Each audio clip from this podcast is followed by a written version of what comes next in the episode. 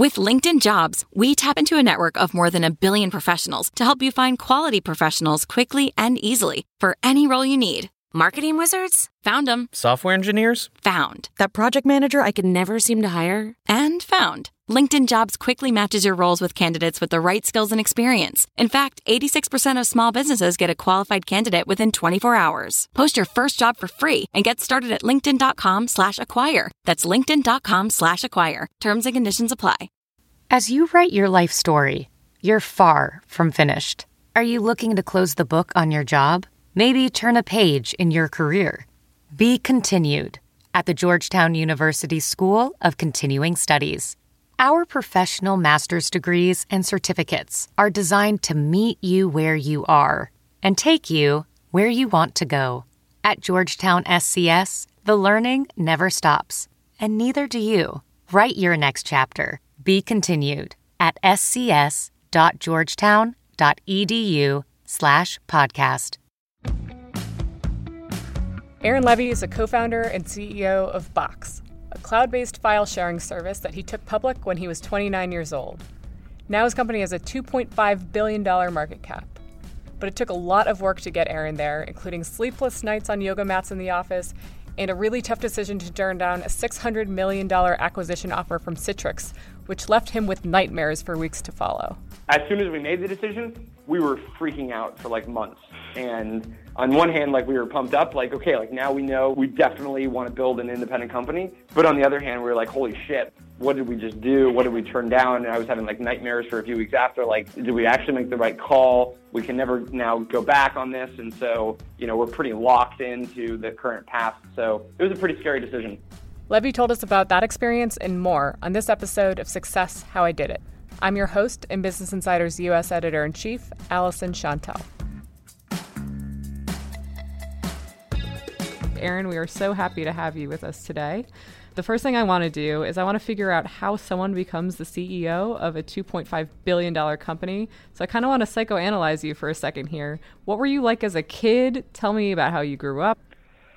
Yikes. Uh, psychoanalysis is not my favorite subject, but I would say growing up I was fairly restless, so had a lot of energy and really liked to do everything from start small businesses and projects and was always very curious about just how things worked and why things worked certain ways. And as soon as I discovered the internet around maybe 12 years old or, or so, that fundamentally changed my world view, which was like, holy crap, you can be in your bedroom putting together a website and people can go to that thing from anywhere around the world. But overall, just very, very restless, pretty annoying in classes, was always just calling out things and probably getting into trouble and stuff like that. You know, you mentioned you kind of tinkered around with technology from the time you were young, and you actually did something like 15 startups when you were a teenager. So, what were some of those early projects that got you on this path? I would hesitate to call them startups. I think they were the equivalent of putting together a hacked up website on the internet and then imagining that you had a company. And it was always fun to print out a business card that said you were CEO of a one person company. But some of the ideas were in high school, we came up with an idea of having a search engine that had randomized search results instead of algorithmically ranked search results. And the idea was to benefit website publishers as opposed to people that were searching. So it was a really uh, horrible idea um, because basically every time you did a search, you got a random result that met the criteria of your search as opposed to getting the best results. And so, as you can imagine, not a lot of people went to that search engine had a website at the very end of high school that was a real estate website where people could list their homes for sale. Not clear why I worked on a for sale by owner website, not a particular passion or, or interest of mine. So just lots and lots of bad ideas poorly executed. The good news is when you do that enough times, you start to build a model for what stuff doesn't work. And that hopefully eventually leads you to finding something that might actually work at some point in time. So tell me about the idea genesis for for Box. I believe you founded it with a middle school friend, a high school friend, and a neighbor. So talk about how this band came together. So the band was actually the same band that in high school and even middle school uh, I was doing a lot of these projects with. We all went our separate ways for college, and in sophomore year of college, I had sort of started tinkering around with the idea of having a service that would let you store your files online securely and then be able to access them from anywhere. So this was back in 2004 And this was at a time where we had 50 megabytes of storage space in our email accounts. And so basically, like you could email yourself files, but you could only email yourself maybe three or four or five files, and then you, all of a sudden you'd run out of storage space. So it was really ineffective for being able to share and access data. So then you had FTP sites and you had USB thumb drives. All of these things were really inefficient. I also had an internship at the same time where we were using some clunky legacy software to share and collaborate. And so between both of those experiences, it became obvious that there had to be a better way to be able to access and share your files from anywhere. At the end of 2004, started to work on this project. Early 2005, we launched it. The first person to join up was, was Dylan, who's now our CFO. And then eventually we were able to convince Jeff and Sam, who run various engineering and then a big chunk of technology work for us, then joined up soon after. So that was the founding genesis idea of Box. And so you ended up dropping out of school to do this, but you've gone on to say that college you feel is really critically important. Yeah, so I personally was really, really bad at all academic experiences. My running grade point average and a good quarter or year would probably be a B or B minus, and like I was very proud of that. But I do think that education is incredibly important. Just for us, that it was so compelling to go out and focus on Box full time. I was spending most of my time during school just dealing with issues in Box, and so eventually decided that okay, I have to choose one way or the other. Does this become a side project in college, or does it become a real business? We moved into a renovated garage and then we convinced Sam and Jeff, our two other members of the founding team, to drop out and join us. And we all lived together in Berkeley and slept on yoga mats and really not great living conditions. Mostly lived off of top ramen, hot pockets, and three or four hours of sleep a night. But it was certainly pretty fun at the time. I'm really concerned about yoga mats. My back is now paying the price.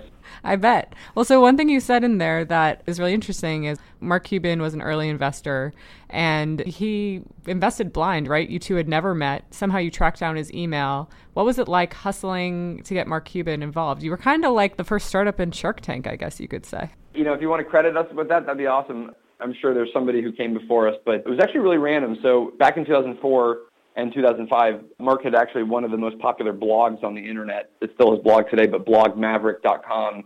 We were actually just pitching him to have him write about Box. And through a set of conversations over email, he became interested in investing in the company. And we never even met, but he did full due diligence. And then our first time actually meeting him was at a basketball game or maybe you could think about it as our first like official board meeting, which was uh, pretty thrilling. And that investment was a few hundred thousand dollars we decided to drop out of college and, and then go and, and kind of focus on this full time. And so, what was the product at that point? It was incredibly basic. It was called Box.net, and it was a really easy way to upload your files to the internet and be able to access them from any device and be able to share them with anyone. Soon after we got Mark's investment, we opened up the service to give you a whopping one gigabyte of free storage which was actually pretty groundbreaking at the time in 2006. But the idea was, hey, let's give everybody a one gigabyte of free storage, and they'll eventually pay us. I think it was something like 5.99 or 4.99 a month to be able to buy more storage space. Obviously, eventually we pivoted the company, but the core was always about making it so individuals could just really easily access their files from anywhere. One thing that you have talked about before is that what you were doing initially was short term success, and you had this aha moment where you realized, I don't know if this is going to be successful down the road. And you ended up writing a Jerry Maguire like memo when you were about 22 that changed the whole future of Box. So tell me about that moment and how you realized this and what you did in any great story, usually there's like three or six months of context that led up to that one epiphany or moment. And what was happening was it was becoming more and more obvious to the founding team and to early employees that we just would not survive if we gave people a little bit of free storage and charged them for more as an independent company. It was going to be too competitive with some of the bigger incumbents. And we could not rationalize a standalone consumer company and what was happening was we were talking to small and medium businesses, and they were telling us that they would actually pay on the order of 10 to 100 times more for Box if we had just built these additional enterprise features or additional security features. But we realized that we had this unbelievable opportunity where if we could actually bring our consumer ethos to the enterprise, that would actually let us still maintain the original premise of the company, which was to focus on end users like you and I, but be able to actually have a viable business model to go sell into the enterprise. And then we could actually scale the company. And that was basically when we fully changed our approach. We're going to take a quick break, but we'll be right back.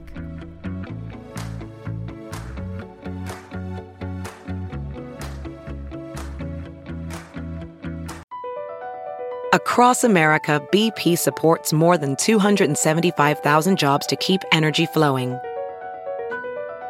Jobs like updating turbines at one of our Indiana wind farms and producing more oil and gas with fewer operational emissions in the Gulf of Mexico.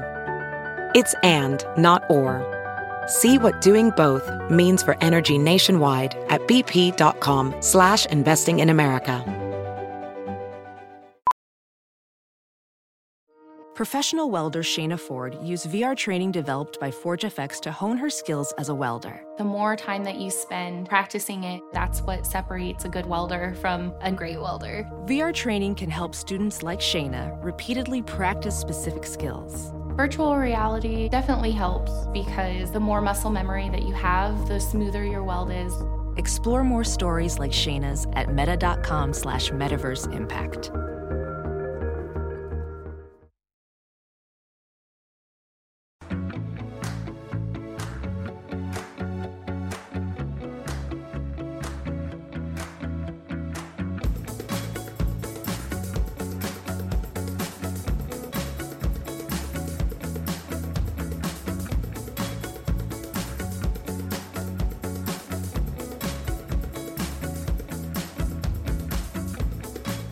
You're a first time CEO. You start this when you're 20 years old. What was the hardest part of getting Box off the ground and then growing into your CEO role as a first time founder?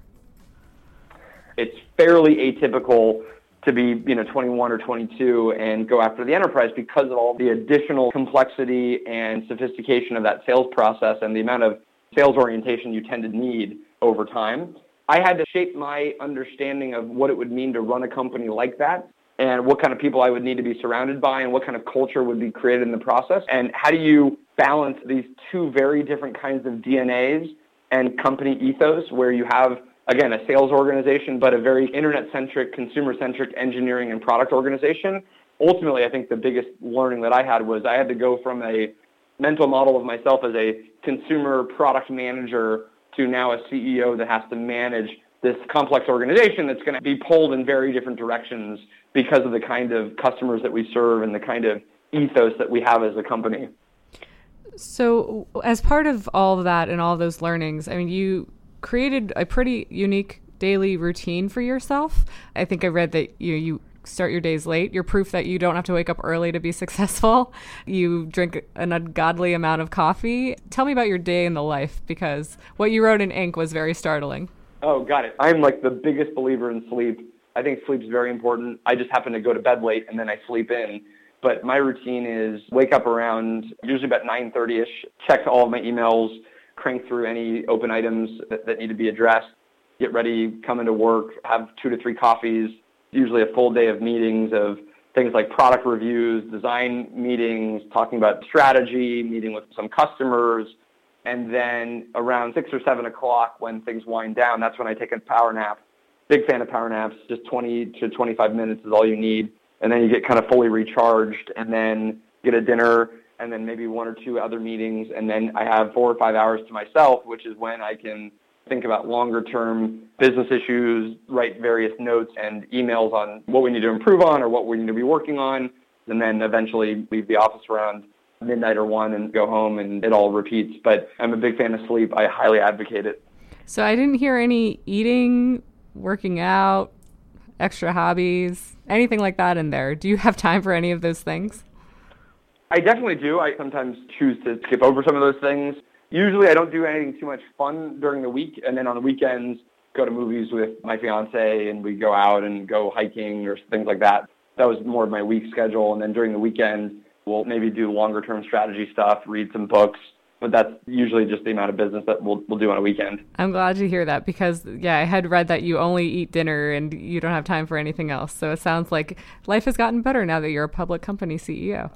I certainly don't want to glamorize or make it feel like it's necessary to do all of these things. I don't actually think it is. I think the challenge is that I'm just very excited and passionate about what we do. And so if I can trade off watching a show or working on a new project, I just tend to work on the new project. But it's not a requirement to survival. It's just what I love to do. You went on to make Box a very large company, and to help you do that, you raised a ton of money, and you had a big offer from Citrix at one point to buy your company for about 600 million. Your board actually really wanted you to sell at that time, but you didn't want to, and you resisted. So, what's it like as an entrepreneur when something like this happens? and You have this opportunity to exit. Your board's pushing you to do it. What was the thought process like? How did you work through that?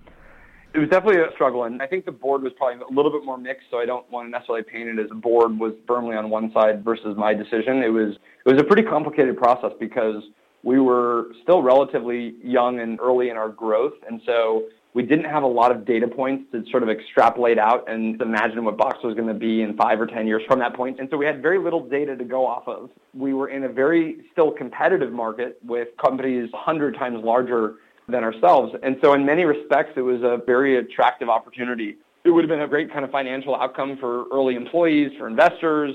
And so that was very difficult to think about because on one hand, you had a guaranteed outcome, and so you could take all of the risk off the table, and it was staring right at you, right in the face. And on the other hand, you had really a, an improbabilistic outcome, which is like, okay, we're going to somehow go from being a $20 million revenue company to hundreds of millions in revenue and survive all of the competitive landscape that we're dealing with and continue to build a culture that we care about and want to be a part of and like all of these things where the odds were against us.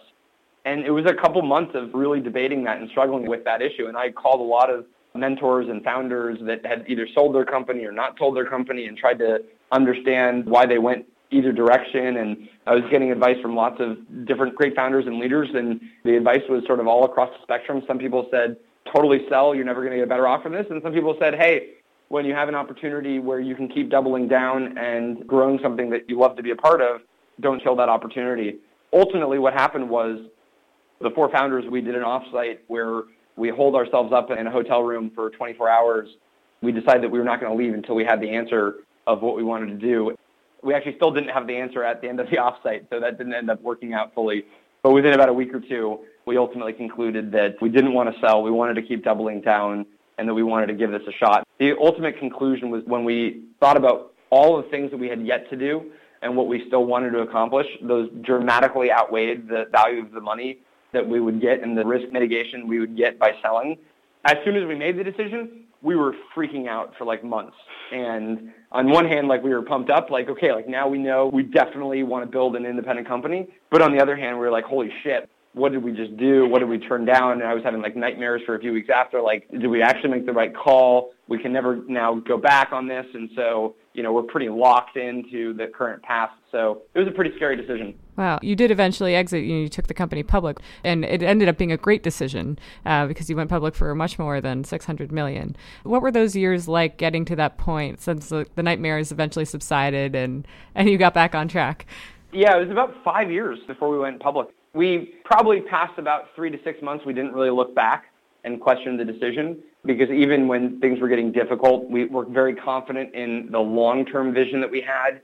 We've been dealt lots of different blows as a company over the years. I mean, this has not been a straight line for us. And, you know, we've had funding rounds where we got turned down by 20 investors and it was like the final meeting of the final investor where we got really lucky and somebody finally decided to invest in us. We've had bridge rounds. We've had to take loans. I mean, there's been a lot of complexity to getting to where we are. And I think the thing that has gotten us through any issue in the business, strategically or operationally, has just been going back to our North Star and our vision. We think that in the future there's going to be a fundamentally different way that people are going to work and share and collaborate and want to be able to work with their information and that we have a very unique opportunity to build a company that can power that. And so you kind of have to sort of zoom out and think about the five and 10 year horizon to be able to get through a lot of these difficult times because otherwise the pressure mounts in a pretty significant way and you can feel very overwhelmed by the individual decisions that you're making and focusing on the long term gives you the best perspective to make those decisions. I think a lot of people look at a story like yours or like you know all these other entrepreneurs you read about as like oh they made it work they had no hard times and of course that's not true. I mean to hear that it came down to the last investor after you know 20 rejections and you had those moments too and powered through it's really really important. And also that you still had nightmares after a big decision. I mean anyone I think would, but a lot of people don't talk about what happens right after you turn down a giant acquisition offer like that. For me, it's always been about going back to your mission, going back to that North Star as the best way to get through those difficult experiences and difficult problems. And even as we were going public, we were on file to be public for a year where we had kind of a stalled IPO. And that was a horrible experience. It was a long IPO process, and it didn't seem like the easiest time because a lot of people were critical. Box is burning so much money. It's irresponsible. I think even Mark Cuban came out and bashed you a little bit, uh, and it was about a year long. So, what was that like? Yeah, it was really difficult. And it was self inflicted in some respects because, on one hand, we created a harder situation for ourselves because when you stay on file, you're obligated to remain in a quiet period from SEC requirements. And so we couldn't respond to a lot of the financial criticism about the company.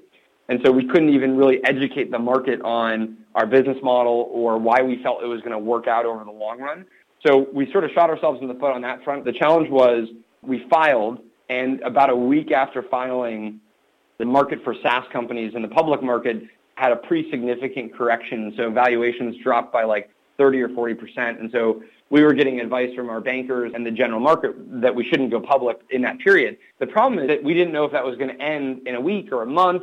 And so we didn't want to defile if literally two weeks later, you know, things would recover.